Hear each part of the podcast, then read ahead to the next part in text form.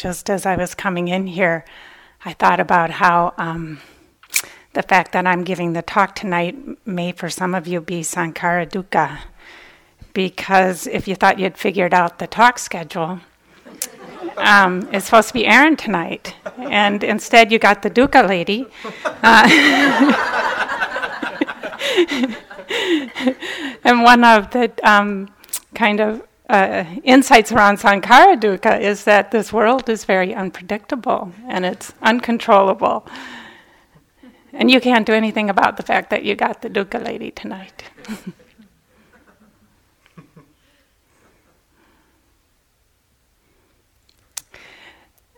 we really are on an incredible journey together.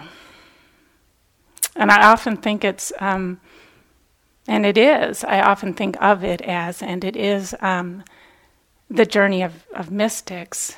It's a journey that um, mystics have been taking for centuries. You all are mystics here because we're um, looking deeply into the nature of this world, what it is, how it works, and deeply into ourselves to try to understand how to find the highest, uh, connect with the highest kind of happiness. That's the journey of mystics. And we're doing it in the 21st century. That's pretty cool. It's not exactly the century of the mystics. And as um, all the mystics warn, or just about all of them, um, it's not an easy path. The path of a mystic is not an easy path.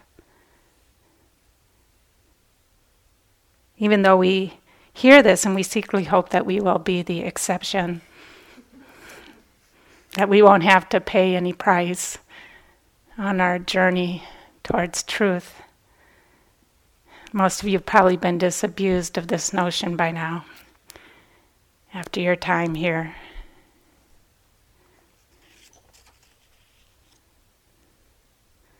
Somebody named Paul Auster said, People say you have to travel to see the world. Sometimes I think that if you just stay in one place and keep your eyes open, you're going to see just about all of that you can handle. when I was young, I traveled the world a lot. Before I was 24 and wound up here on my first retreat, I was my identity was uh, international traveler. I lived in a bunch of countries and did a lot of different things abroad. Um, and after I found this path, I actually quit traveling because really all I needed to do was sit down, and there was plenty of journeying to be had right here in this heart, body, and mind. Plenty of fascinating uh, worlds to visit. So, on this journey, this journey that uh, is challenging. I've been thinking about the qualities of heart and mind that are needed to endure the rigors of the spiritual path. One thing I would say is that we need a heart and a mind that are strong because reality is intense. And we also need a heart and mind that are flexible and malleable because of the truth of this reality that it's always changing. So the heart needs to be flexible in order to be able to respond. And then we need this heart mind with the flavor of kindness and compassion in order to face the huge amount of suffering in an individual life in, in this world So we need a mind and heart that's both strong and yet also gentle, kind, and flexible in order to be present, to connect with truth. Strength without gentleness winds up being brittle, inflexible, easy to break. Gentleness without strength lacks the back- backbone to do the job. So we need both.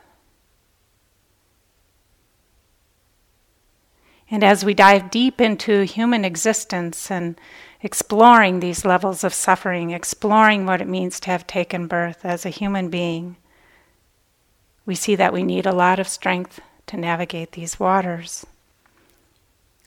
So, part of our practice is developing this heart mind that can connect with reality. And we may think that meditation is mostly about being in deep states of bliss, meditative bliss, but a huge part of practice is strengthening the wholesome qualities of heart and mind.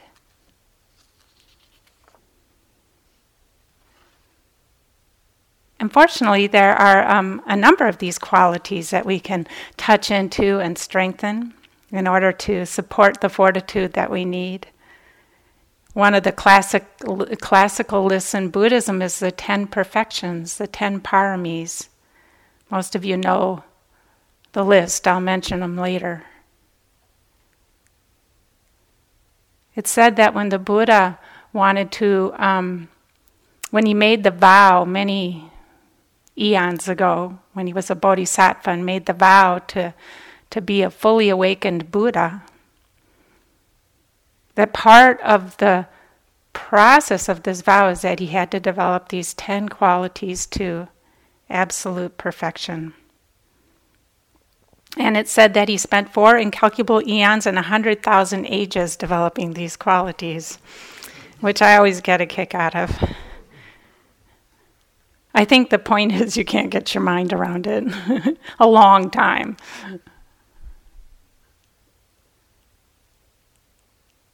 And he needed these qualities to wake up fully, just as we need these qualities generosity, renunciation, patience, equanimity, determination, to mention a few.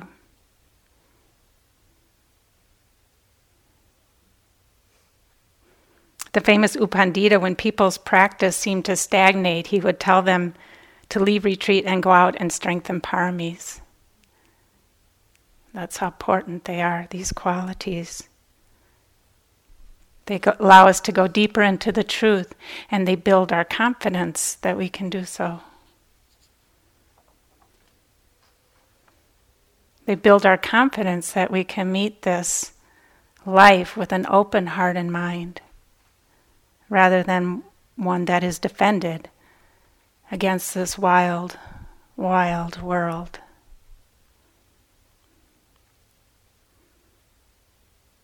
It can be helpful to recognize which of these paramis are our strengths so we can rely on them as a support for our practice.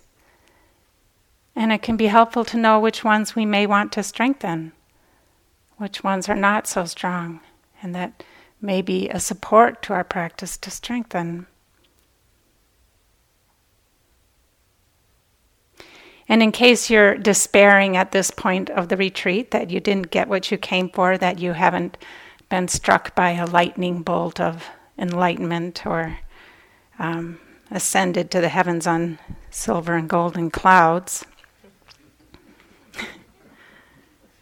please know that being here on retreat, you have been strengthening these paramis. Even if you don't see it, just the fact that you're still here shows that you're strengthening these paramis. And you can have a healthy appreciation of that.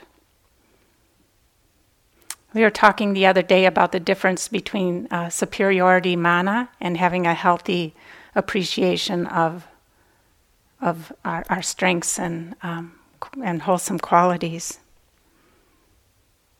So, uh, superiority conceit, um, it has a certain kind of stinginess to it. It's like, I'm like this and you're not. uh, that's not so helpful. A wholesome appreciation of our strengths is um, open hearted. It doesn't have that sense of separation or stinginess. It's it's um, happy to share. And this healthy um, appreciation of our strengths gives us confidence for the path. So it can be very useful.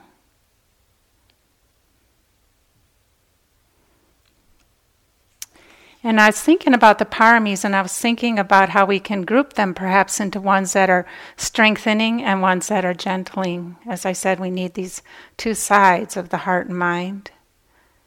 I'm kind of going to do that, but it's you, they all do both in some ways. So it's a, it's perhaps a, um, not an exact science here. I think of some of the strengthening paramis um, as determination, effort, ethics, renunciation, determination that that um, resolve to keep doing, going, that resolve to come into the hall. Sometimes you have to call on determination just to make it into the hall, right? So you're strengthening that effort. We've all made incredible amounts of effort, right? Renunciation, restraint, seeing that we don't have to be run by our desires, that creates strength in the heart and the mind. And the gentling ones of metta, generosity, patience,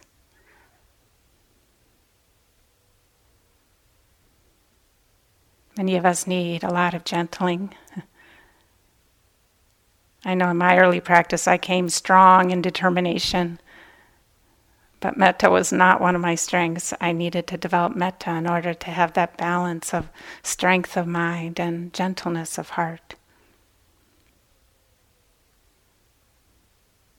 We also develop wisdom and truthfulness and equanimity, these ten paramis.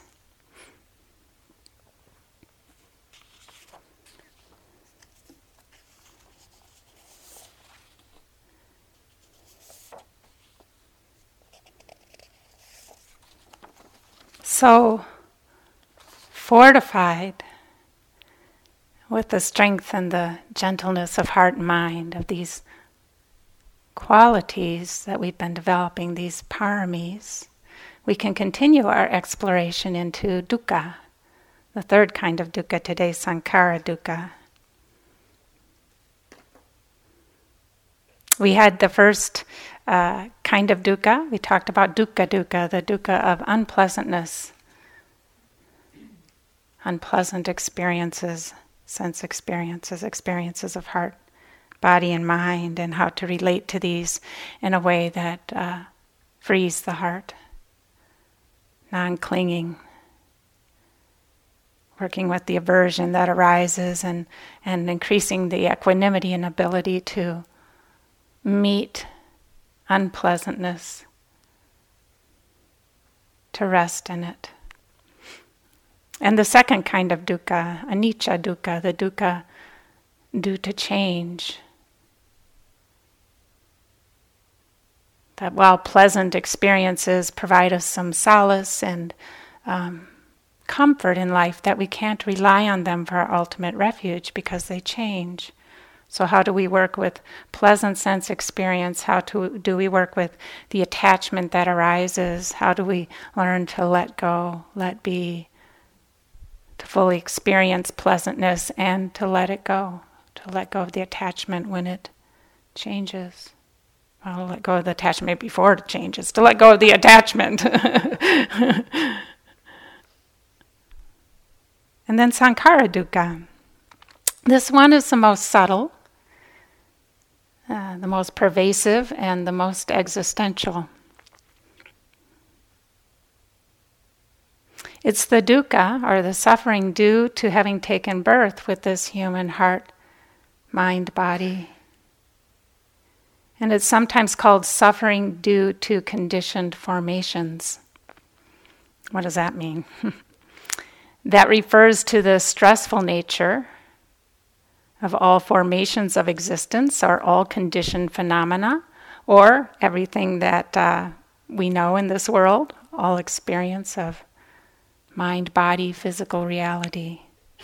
The stressful nature of all of that, because of um, the continual uh, coming together of conditions and falling apart of conditions. So the continual arising and passing away of all things. And the fact that um, that we're contingent beings, meaning that uh, we can't isolate ourselves as independently existing beings and then protect this independent, ex- independently existing being. That this being is actually contingent, that it's um, the arising and passing away, the continual arising and passing away of conditions coming together and dissolving. So what we are is um, we see it gets hard to talk about it because what we are doesn't even make sense when we get into sankhara dukkha. But we're going to have to use conventional talk here. Um, so what we are is um, the interaction of many causes and conditions coming together. We don't exist independently. So there's a certain instability in that uncontrollability, unpredictability, a constant ending and reforming. So we have this um, root misperception as human beings that this coming together of conditions is an independent entity, that I, Rebecca, am an independent entity. So we take ourself as a self existing independent entity. We identify with one or more of the constituents of experience. So we identify with body or feelings or perceptions, mind states or consciousness. Some of you'll recognize that as the five aggregates. So we identify with these as me, myself, in some enduring way. And then out of this comes our need to defend, protect, fortify, and manage this mind, body, heart process.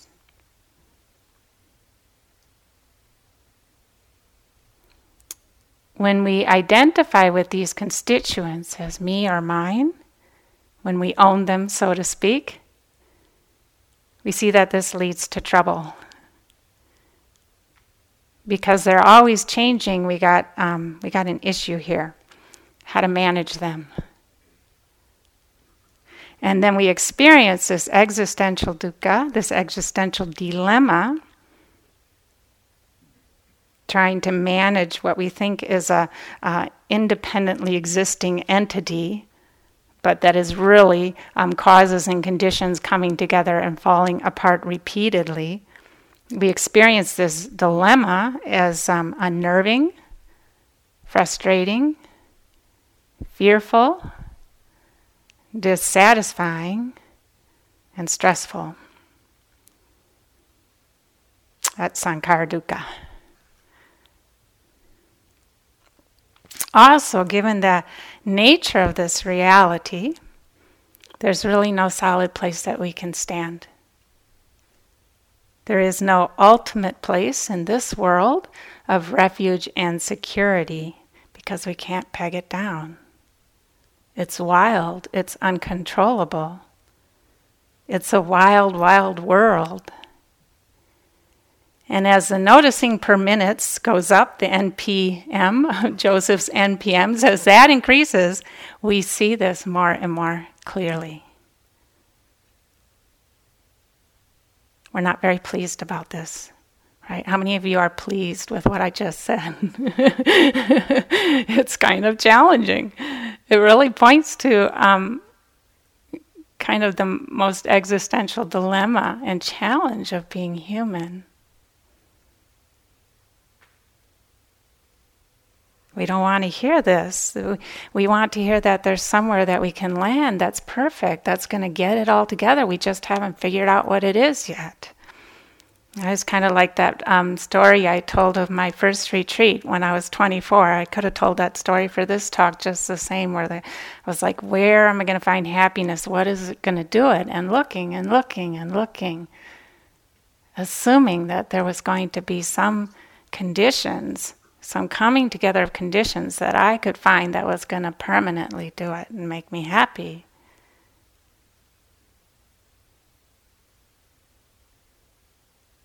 So sometimes sankhara dukkha is this pervasive sense of unsatisfactoriness. The sense that there's something missing that we could, if we just found it, find the answer.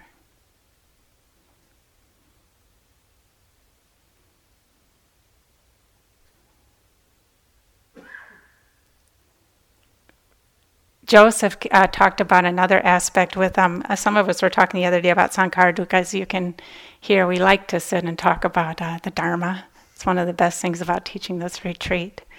Um, so Joseph summarized Sankhara Dukkha without doing anything, your house or apartment gets dirty.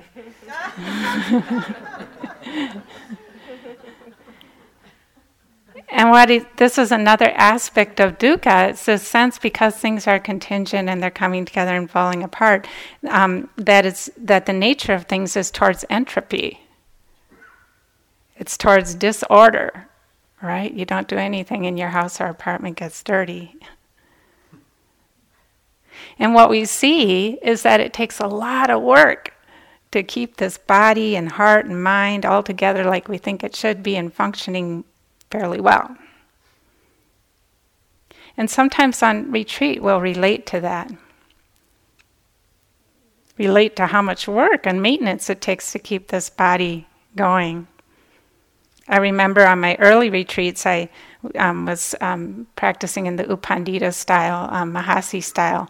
And so you, you move slowly and you note everything. So um, I just remember it'd be just like, oh, do I have to brush my teeth?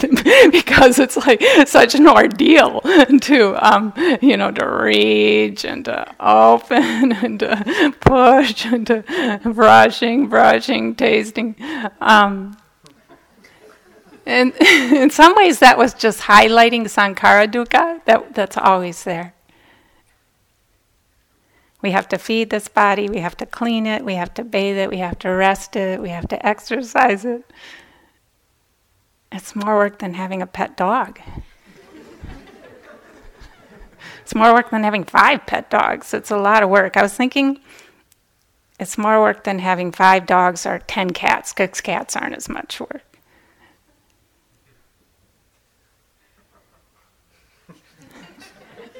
And then later we'll talk about the, um, the dukkha of keeping this self together, which is a whole other story.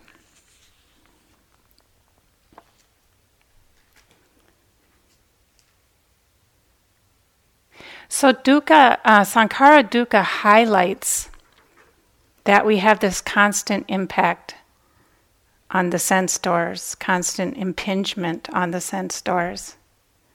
And then we have the corresponding movement of heart and mind. That's what it means to be contingent.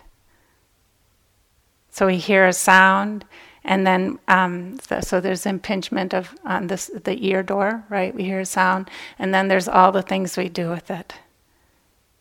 That's sankhara dukkha. That this just keeps happening, and it's kind of tiring. A couple of yogis today mentioned that, that it's just, it gets a little wearying after a while. And some of you three monthers, I've noticed, are getting a little um, weary perhaps. you six weekers are no, you're still on the uphill, you know, you, you haven't been here as long, but some of the three monthers are, um, the energy's flagging a little bit. And I wonder if that's partly why that we're connecting with Sankhara Dukkha kind of the the relentlessness of the impingement on the sense doors and the reactions of the heart and mind that come from that.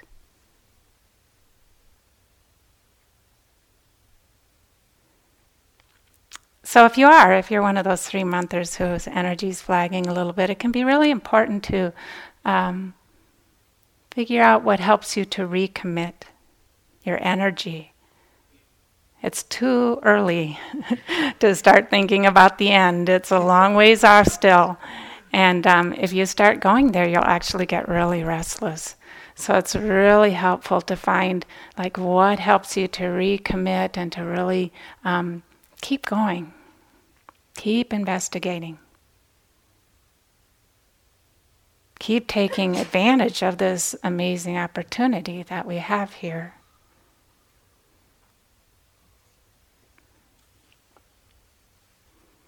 So sankhara dukkha, just um, the sense impingement and um, the all the uh, corresponding or um, unfolding movement of heart and mind. And sometimes you can just think about what you go through on a day here.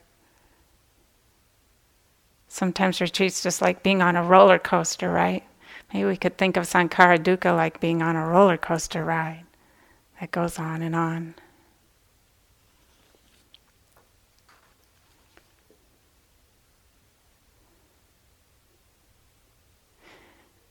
I mentioned that um, some people talk about uh, dukkha dukkha being related to unpleasant vedana, um, anicca dukkha uh, related to pleasant vedana, and sankhara dukkha related to neutral vedana. And um, some of this um, the way that this is meant is that um, with um, sankhara dukkha, we have this um, ongoing sense impingement on this organism, pleasant, unpleasant, even neutral, is experienced as somewhat um, oppressive just due to the relentlessness that it just keeps going on and on.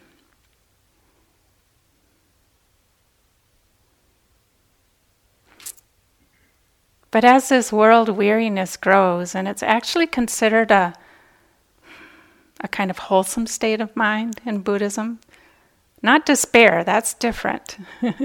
but this world weariness grows, it um, fuels our wish for freedom, it fuels our yearning for release from dukkha. So we could say that connecting with dukkha is, is fuel for our practice for our motivation to be free.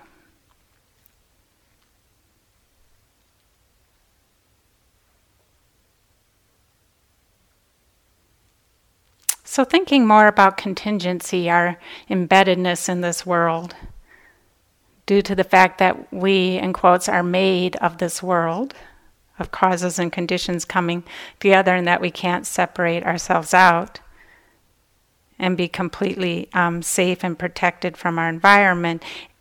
And yet we have these um, body, hearts, and minds that respond to the environment um, over and over again due to this sense impingement, right? So the other day I was thinking about this on Tuesday. I was riding my bike and um, I like to think about Dharma talks when I'm exercising. and it, this leaf got stuck in the wheel.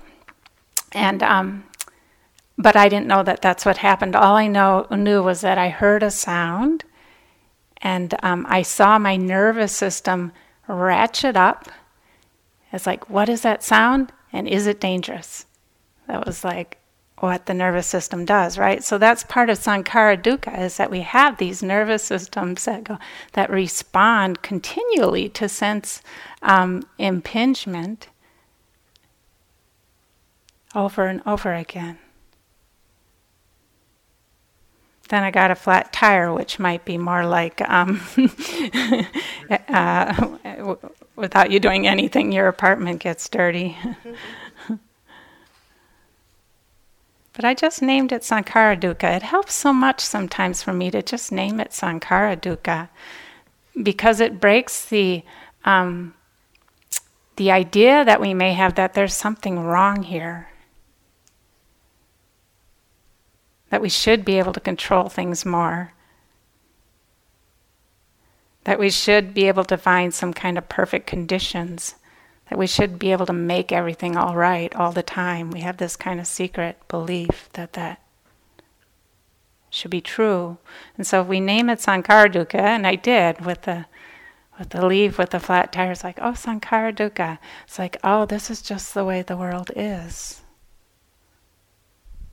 We can stop blaming conditions. We can stop trying to make things perfect. And we can look within to see what can be done with this world as it is. We can focus on how to develop the heart and mind that relates to this truth in a wholesome way, in a way that leads to freedom. And that doesn't mean that we don't fix a flat tire. on a relative reality level, we still uh, do what we need to improve our lives, to alleviate suffering. But we also work on this level, this level of how do we make peace with the way things are.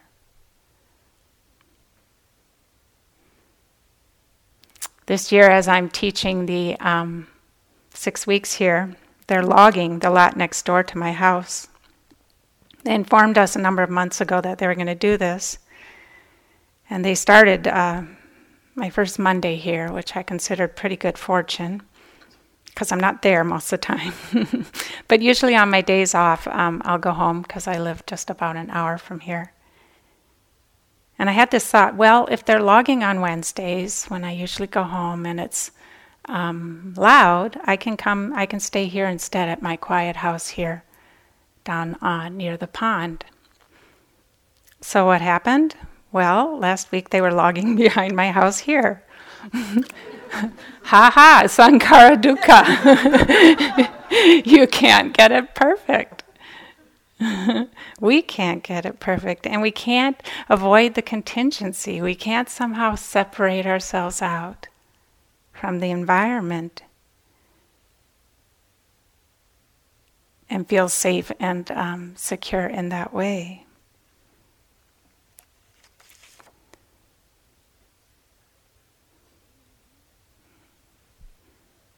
Let's look a little bit more at our conditioning in face of this um, continual uh, sense impingement. So, when we have these sense experiences that arise in this body, heart, and mind, sense experiences hearing, smelling, tasting, seeing, feelings in the body, or uh, you know, sensations in the body, um, thoughts, emotions. When we have these um, experiences of mind and body, and when we identify with them, meaning that we own them or take them to be um, ours in some kind of enduring way, then we feel that we have to protect and manage and control experience. Our usual strategies to control um, experience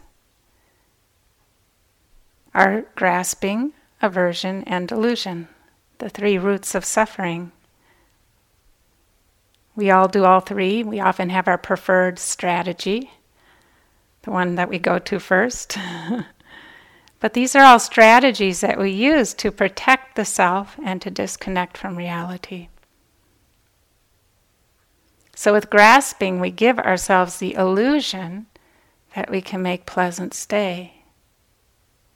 And with aversion, we give ourselves the illusion that we can make the unpleasant go away. And with delusion, we space out so that we don't really connect with the human situation.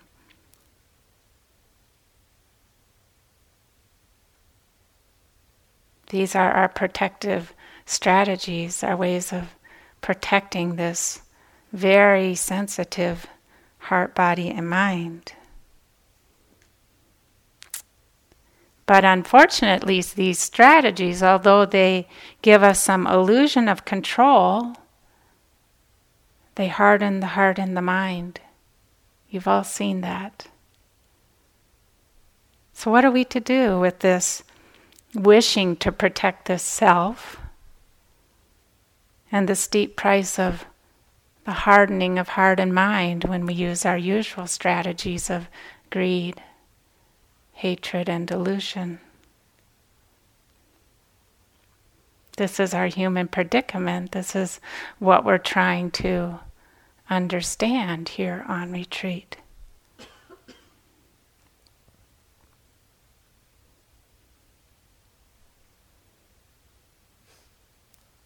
The truth with sankhara dukkha is that because we are exquisitely sensitive beings, we can feel quite vulnerable in the face of this wild and uncontrollable world. But vulnerable also means that we're easily touched by life. And many of us notice on retreat um, um, this increase in sensitivity because we're actually present more and because our usual defenses of greed, ill will, and delusion are actually. Um, they're a little bit more transparent, not so opaque, a little bit less present. And so, what we find is that we become um, more sensitive. Most of you probably noticed this in different ways. Sometimes it's in beautiful ways, in that um, we see the, the sunset, the long, slow sunsets, and the colors are just astounding to us. Or the taste of food is so um, rich and varied through a whole bite of food.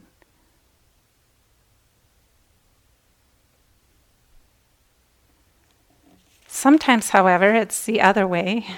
Sometimes it's very intense, this sensitivity.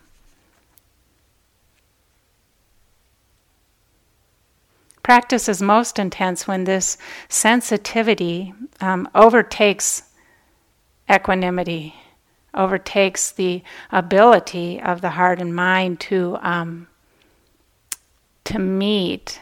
Uh, the sense contact without reactivity or with openness. So we have these periods of practice. Sometimes you'll experience them, them where you're more sensitive than usual, but you're just reactive because the mind and heart aren't used to that level of sensitivity. And then um, we develop um, equanimity. Those are the periods of path where, uh, where practice where we feel more peace that the equanimity is keeping up with the sensitivity. Sometimes, if we're too sensitive and the equanimity isn't there, we back off a little bit from practice, from formal practice, especially to give the heart and the mind time to um, adjust, to balance, to come back to a deeper balance.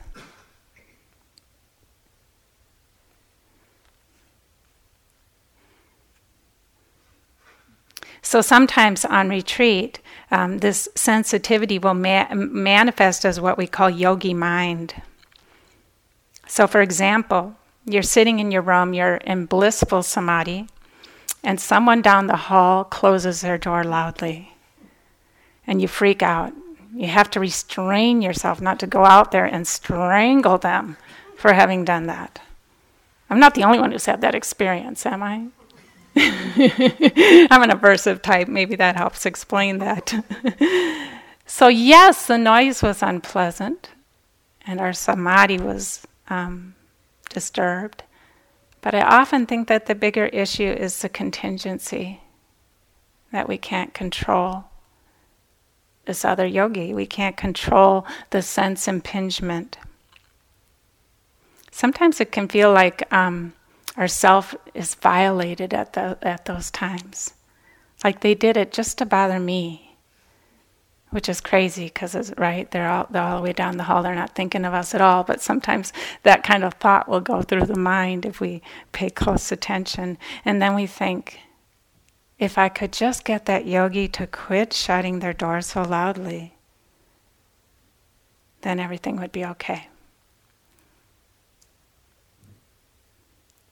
But there isn't a perfect condition, right? If I could just, that sankhara dukkha, that, that um, if I could just get it this way. I know one teacher who, in her early practice, she was staying over in what's now the Bodhi House. Um, before it was different than it is now. um, and uh, she couldn't stand the sound of the heating system. It started to drive her nuts. So she turned off the heat. It was December. She turned off the heat in the whole building. And the next morning, you know, she realized what she had done when the yogis were walking around with their winter coats on. That's how sensitive we can get. Yogi mind.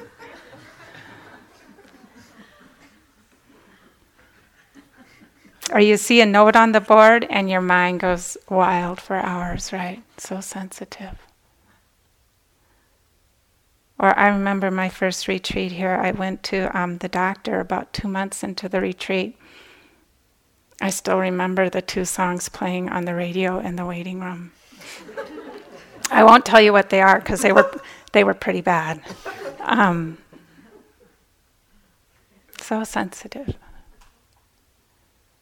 And some of you probably have these songs going through your heads, right? Over and over again. That sankhara dukkha, like you can't control that, right?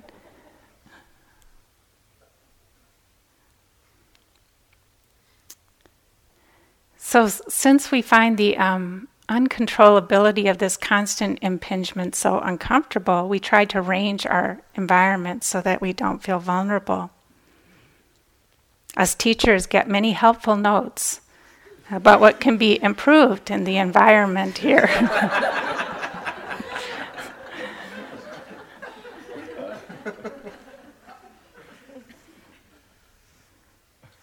and when we're feeling really out of control, we might write helpful notes to other yogis about how they can improve the environment here. I've even written a helpful note myself, my first retreat. I do not think I did one since then.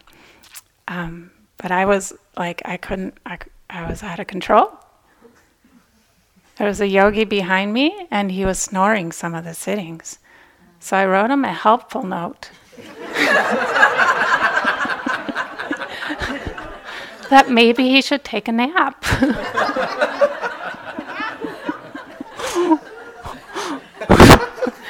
Don't do that. hmm.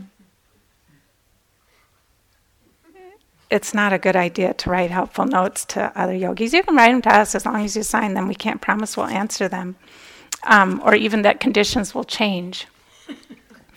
Um, but it's true right now, especially deep into retreat, um, we're all so sensitive. As I said, that sensitivity increases. So, writing notes to other yogis can be hugely impactful for a long time. Um, even other ways that we tried to be helpful, kind ways. My note was not kind, um, but I mean, it was on the surface, it was kind, but it wasn't really. Um, but even other ways that we might be helpful um, to yogis, other yogis, fellow yogis, even though the motivation may be kindness and generosity, I just encourage you to give each other lots of space and really respect um, each other's boundaries and space. I think it, um, yeah, it just helps uh, helps each other. It's a gift that we give each other.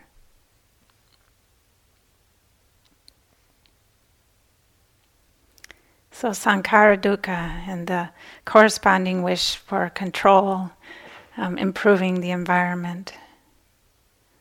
Because the vulnerability, it's the vulnerability that um, we find so challenging.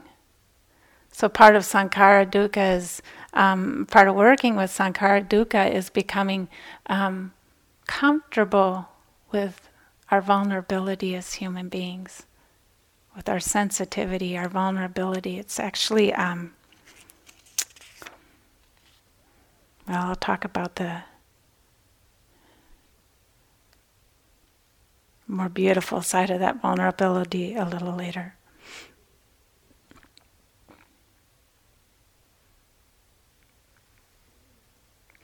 Erich Fromm, the um, I think he was a psychologist from Germany, but I'm not sure. Erich. the task we must set for ourselves is not to feel secure, but to be able to tolerate insecurity.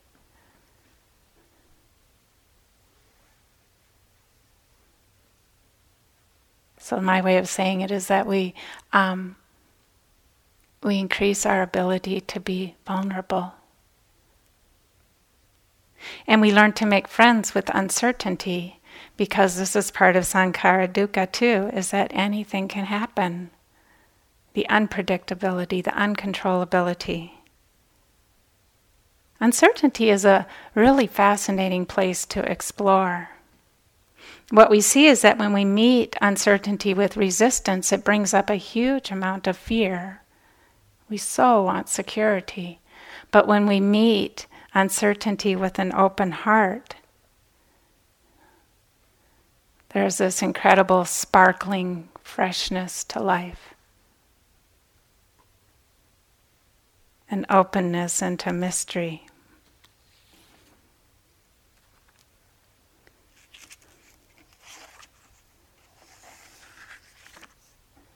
So, the other thing I want to talk about with Sankhara Dukkha is um, I talked about the body and kind of the incredible um, amount of work it takes to maintain the body. Well, what about the incredible amount of work that it takes to maintain the cohesive sense of self? Right? We've fabricated this fixed sense of ourselves, and then moment by moment we have to construct it and reconstruct it over and over again to try to um, uh, keep some cohesiveness to something that's not, um, that's always changing. It's like it always needs shoring up because conditions are always changing.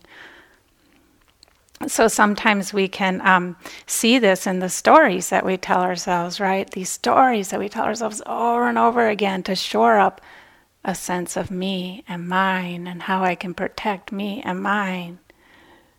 Sometimes they're wild dramas, right, that go on and on with us starring in the central role. the planning and the rehashing. Sometimes it's subtler, the experience of what I call the sportscaster, that um, voice in the background that's narrating what we're doing. Now she's doing this, now she's doing that. it's all like I got to keep it all together in a, in a continual narrative. And then what about the um, um, the whole self-image stuff and the and what the self-image that we try to maintain with this sense of self, and what we do when dissonant information comes in. We don't like dissonance. The mind wants um, cohesion and security. So there's an incredible amount of energy that goes into um, filtering what we let through into consciousness and what we don't. Takes an enormous amount of um, effort and energy to do that. And as you sit here, as we sit, we relax and we relax more and more, and we actually see more and more of what's going on in this heart and body and mind because um, we're not expending all that energy in repression, you could say, getting rid of it.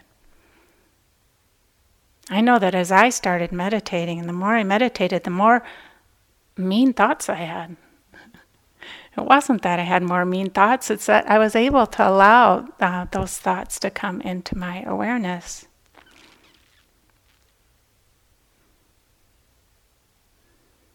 But what did change, or what does change, is that we start to, and, and this is part of what allows um, us to see all of this more clearly is that we start taking it less personally. So we start to identify less with it. We start um, pegging that that the contents of our thoughts and minds are who and what we are. We start to understand that it's conditions coming together and falling apart. There's sense impingement, and then there's what the mind does with it. At lunch today, uh, we were sitting in the staff dining room and uh, the sense impingement that arose was a was a cake over seeing a cake over on the counter, and um, it was pretty funny because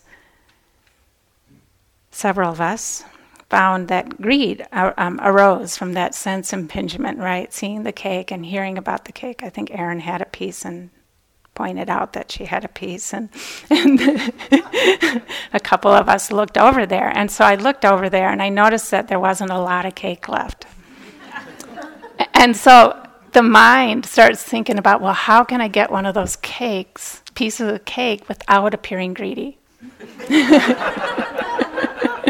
right? So this is like the shoring up self-image's work, right? So it's like, huh, now if I go get cake before I finish eating my meal, then it's going to be obvious that, you know, I'm worried about the cake ending and being gone and not getting any. So we're we're watching um, the mind. Bonnie's Bonnie and I are having this conversation a little bit about what's going on, and then um,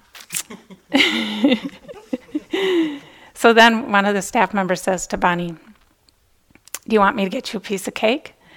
And Bonnie says, "Yes." And I say, "You could get me a piece too." Very casually, of course. and so then um, we get each get our piece of cake. and then Joseph's sitting next to me, and he starts eyeing the pieces of cake. And um, finally he says, okay, I'm going to get some cake. He goes, I've been watching greed like come up and, and go away and come up and go away, but I'm going to go get some cake. So, um,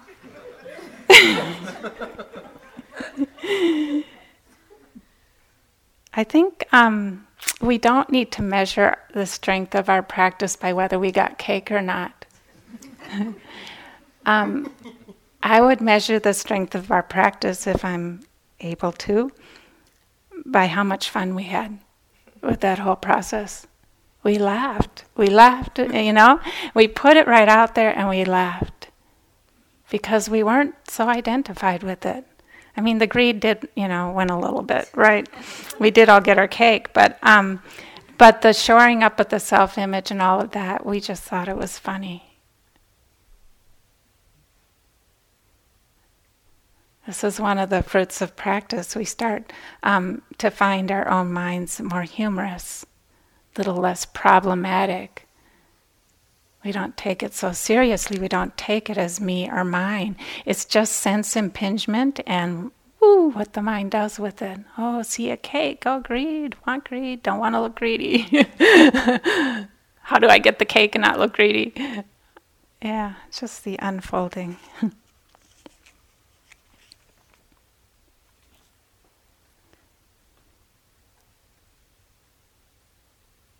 and because of this, um,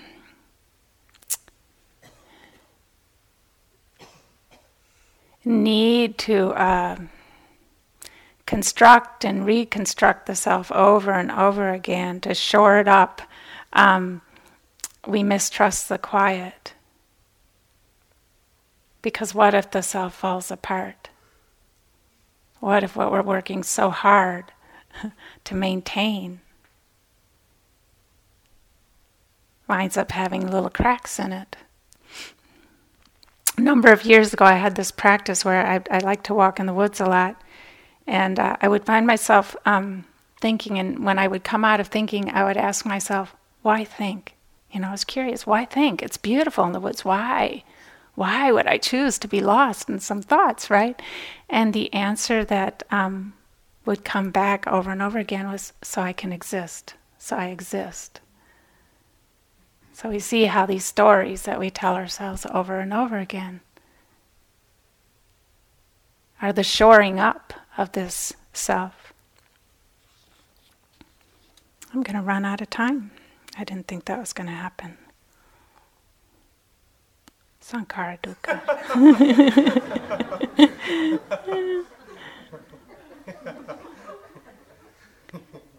Judy Lief uh, says, we have taken a tiny speck of the vastness of the universe and staked it out as our territory, and now we are stuck with protecting it from change.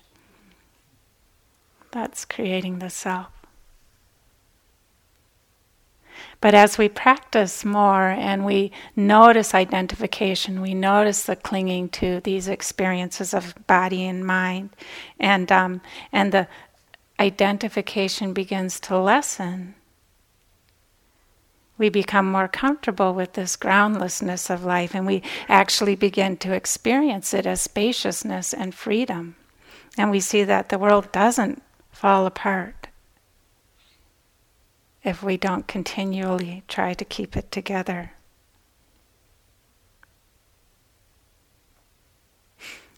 Larry Eisenberg said, For peace of mind, resign as general manager of the universe. That's what we do. We resign as general manager of the universe and we let go and let go and let go and enjoy the ride.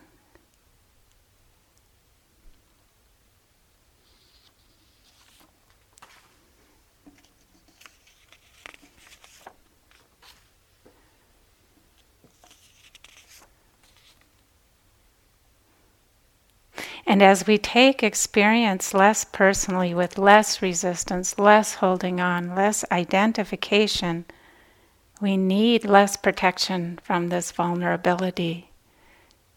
It's the identifying with these processes of heart, body, and mind that um, causes us to believe that we need to protect ourselves. We find that um, we can be touched by life and that in this um, exquisite vulnerability, there's a deep connection to life. That's where the aliveness is, is right there in that vulnerability, that tender place.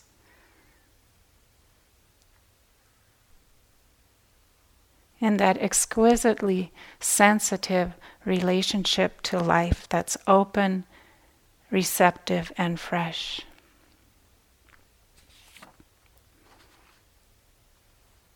I was reading um, an interview John Engler had in the Barre Center for Buddhist Studies journal, and he was talking to Dipa Ma, and he says, I said to Dipa Ma once, very early on, that the outcome of practice sounded pretty dull and blah to me. Once you get rid of desire and aversion, where was the chutzpah? Where was the, the first time I read this, where was the pizza? but it's actually where was the pizzazz? Where was the juice? Life would be pretty tepid and uninteresting if you didn't enjoy anything at all. To my surprise, she broke out laughing. No, she said, you don't understand.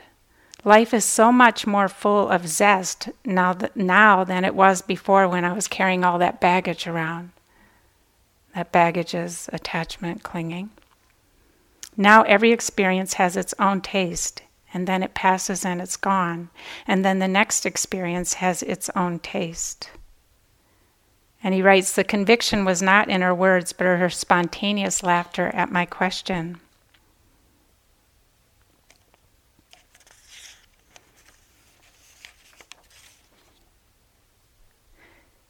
Sometimes I think of this beautiful vulnerability it reminds me a little bit of the wood thrush's song. I don't know if you all know the song of the wood thrush, but it's a bird that sings here in the springtime and the summer in the woods.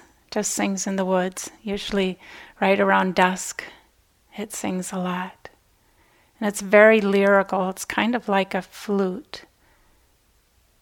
And it's kind of lyrical and haunting at the same time. It's like tender and beautiful and fragile and vulnerable and so compelling.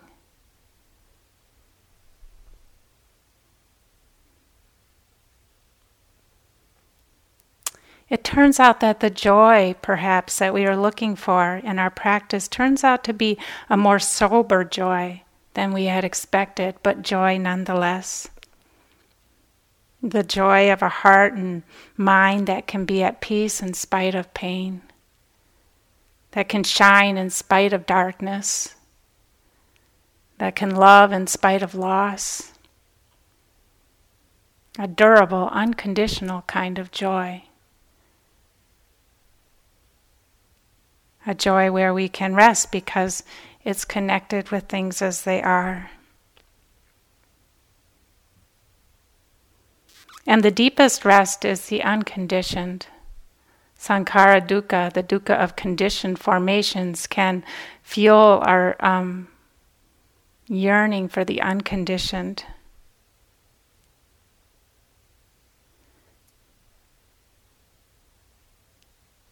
In the unconditioned, we experience the release from sankhara dukkha. It's kind of like we fully understand sankhara dukkha when we have an experience outside of it. It's like the uh, refrigerator hum. When the refrigerator's on and you're just used to it, you don't really hear it and experience the oppressiveness of it. But when you turn it off, then you're like, oh, that was kind of oppressive. It's a little bit like that with sankhara dukkha. And the way to the unconditioned is through non clinging, right? We see that the self and all these experiences are rising and passing away, and that trying to hold on over and over again fails. Non clinging is our only hope for rest rest from this stressfulness of fabrication.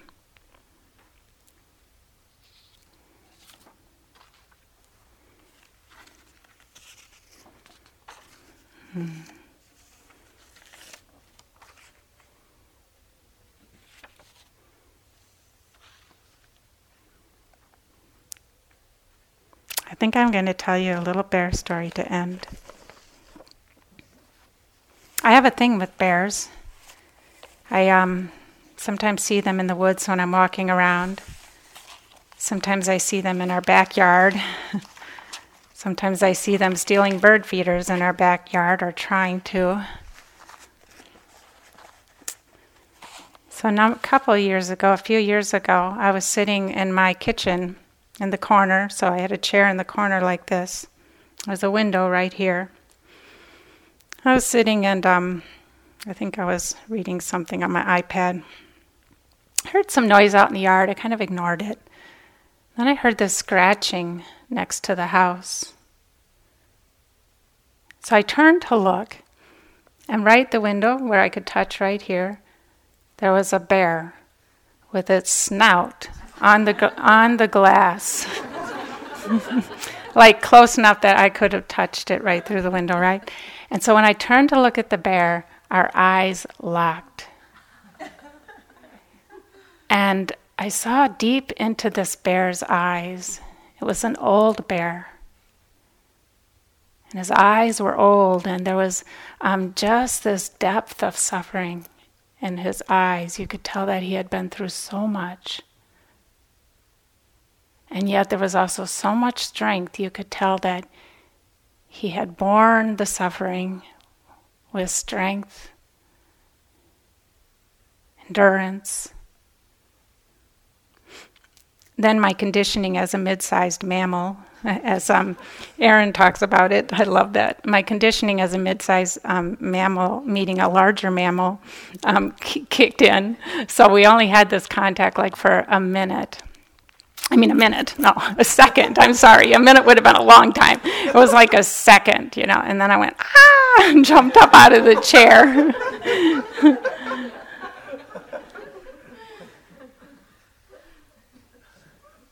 There is something I learned from that bear's eyes, something about dukkha and suffering and um, enduring and bearing it. That we can, that we do, and this rush of compassion that I felt for my bear friend and that I feel for all of us contingent beings in this world, contingent creatures that we all are. As contingent creatures who suffer and who find the strength to bear it, and even go beyond, find the capacity to live with an open heart and mind an open heart, mind of joy and love in this wild, uncontrollable world. And that's what I wish for you. Let's sit for a minute.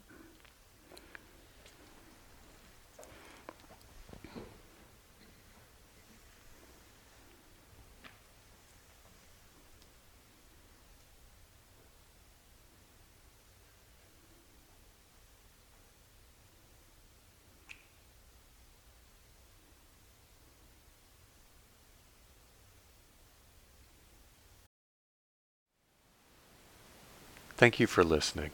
To learn how you can support the teachers and Dharma Seed, please visit dharmaseed.org slash donate.